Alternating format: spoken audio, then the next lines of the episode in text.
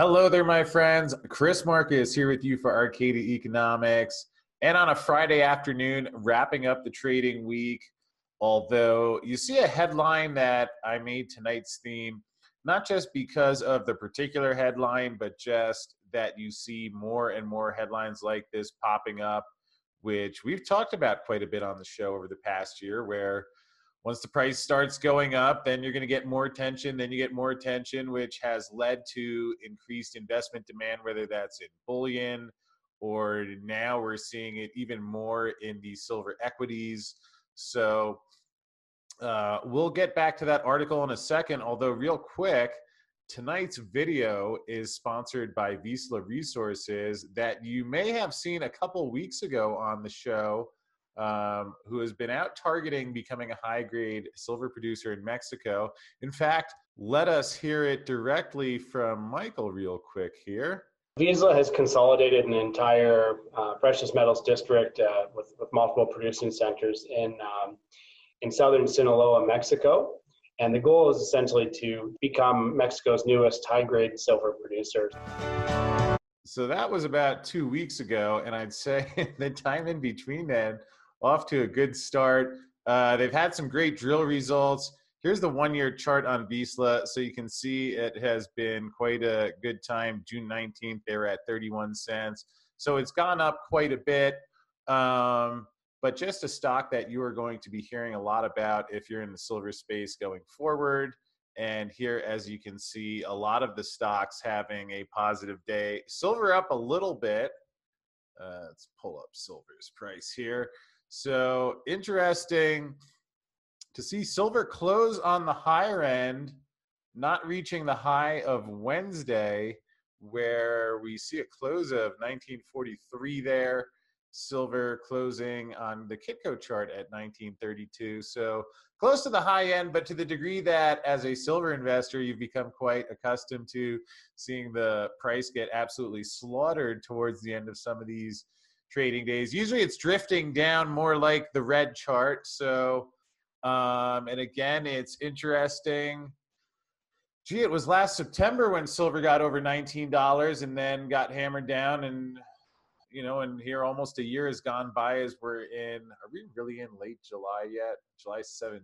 So maybe that's mid mid July still, but I guess a few more days will be late July and Will Silver get through 20 this time? Certainly, a lot has changed in the world since then.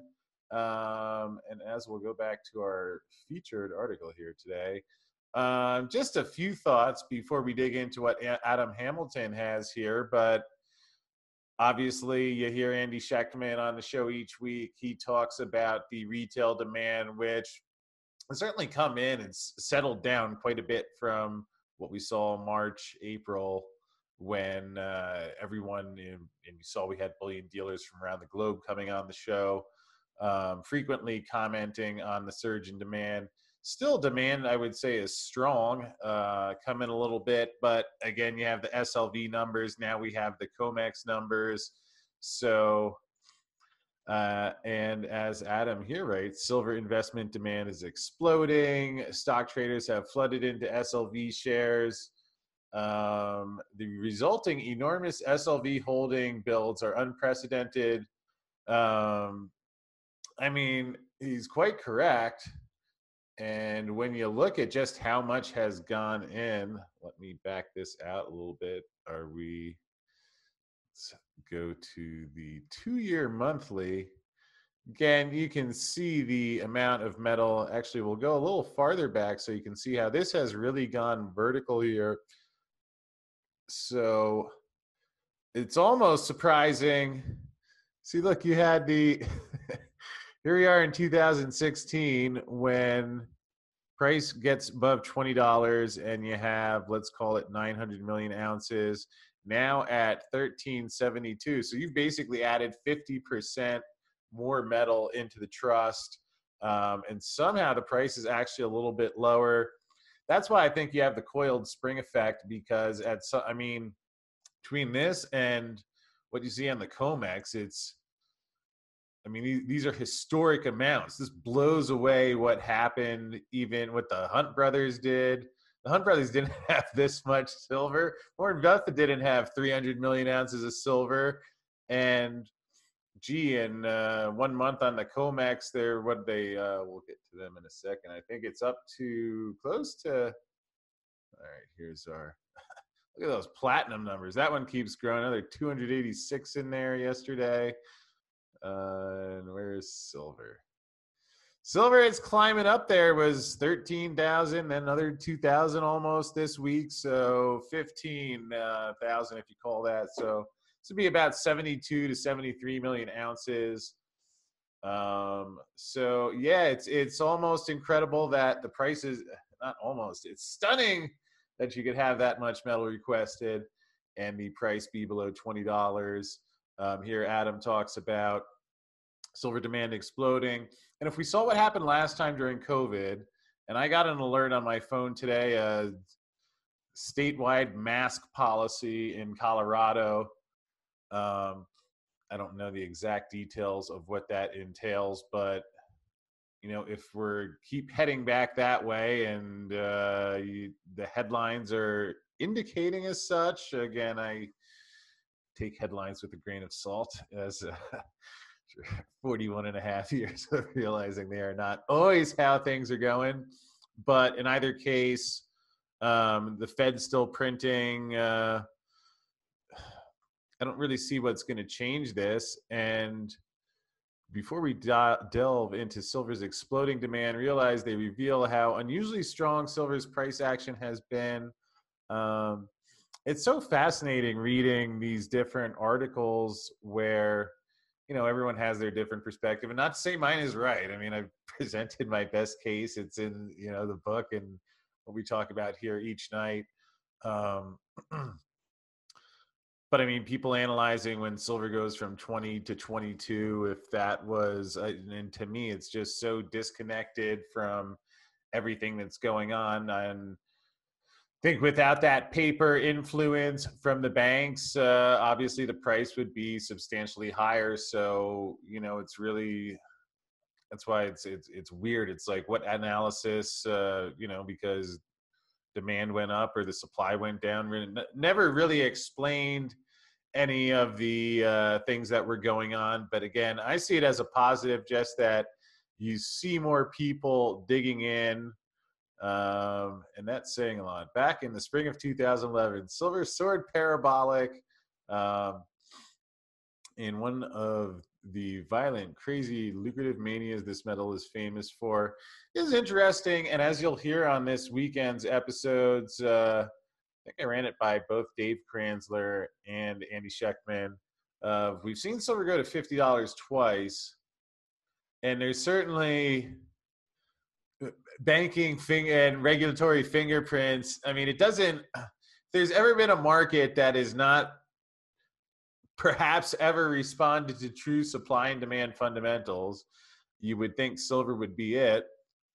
And I've wondered if what we saw back in 2011, given the context, I mean, it wasn't again just out of left field. This was following QE2. This was following the U.S. blowing through the debt ceiling, getting downgraded by S&P. And I wonder if the dollar was close to going off the tracks back in 2011. I mean, not that that has to be the way this goes down, but it's always historically been – you know, when gold and silver starts skyrocketing, that's when people notice things are off. My best guess is that that was on some degree happening in 2011 and smashing the metals, killing the interest, bought a bit more time. Although I think we're finally back here in 2020. Um, whether we get,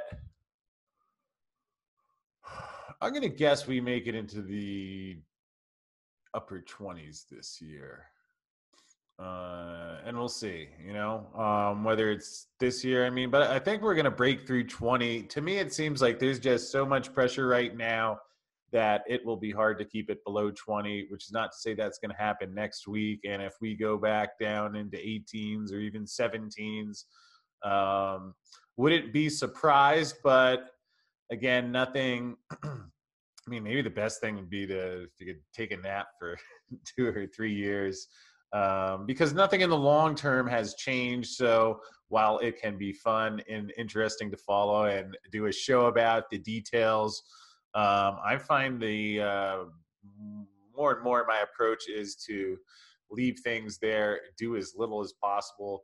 Usually that works out pretty well. So anyway, again, uh, some quick look at here's the silver deliveries again up to almost 15,000 will be interesting to see what September holds.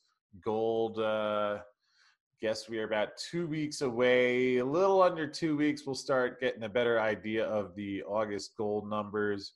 We'll keep you posted there. Oh, yes, the last thing I wanted to dig into here the platinum number is getting pretty big. um, which again is not to say that metal is leaving the building, but uh, last week or week it was like about 2,500. So this one it keeps growing, and you can see. I mean, two months ago they had eight eight contracts delivered, and this month it's up to 3410. And there's not a big platinum supply out there, so Again, real quick, look at the price. Let's call it 1935-ish on the Kitco for silver.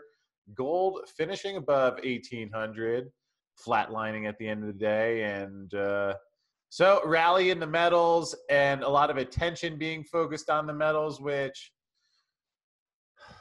perhaps in our parting thought of the day here, should it matter what attention is being focused on? versus the fundamentals. Maybe it should or shouldn't, but certainly as we've seen through at least my lifetime with dot com bubbles and mortgage bubbles and everything else that investor psychology does play into these things. So anything you're thinking about, a lot of other people are thinking about, and all gets baked in there. Um, but I guess that's why it is fun to follow the markets. Um, and to me, I think it's a great time if you can stay for the long term uh, makes things easy, but by all means, as always, do what feels right to you. And again, uh, just before we wrap up, this episode, as I mentioned, was sponsored by Vizsla. And to find out more about them, there is a video coming your way now.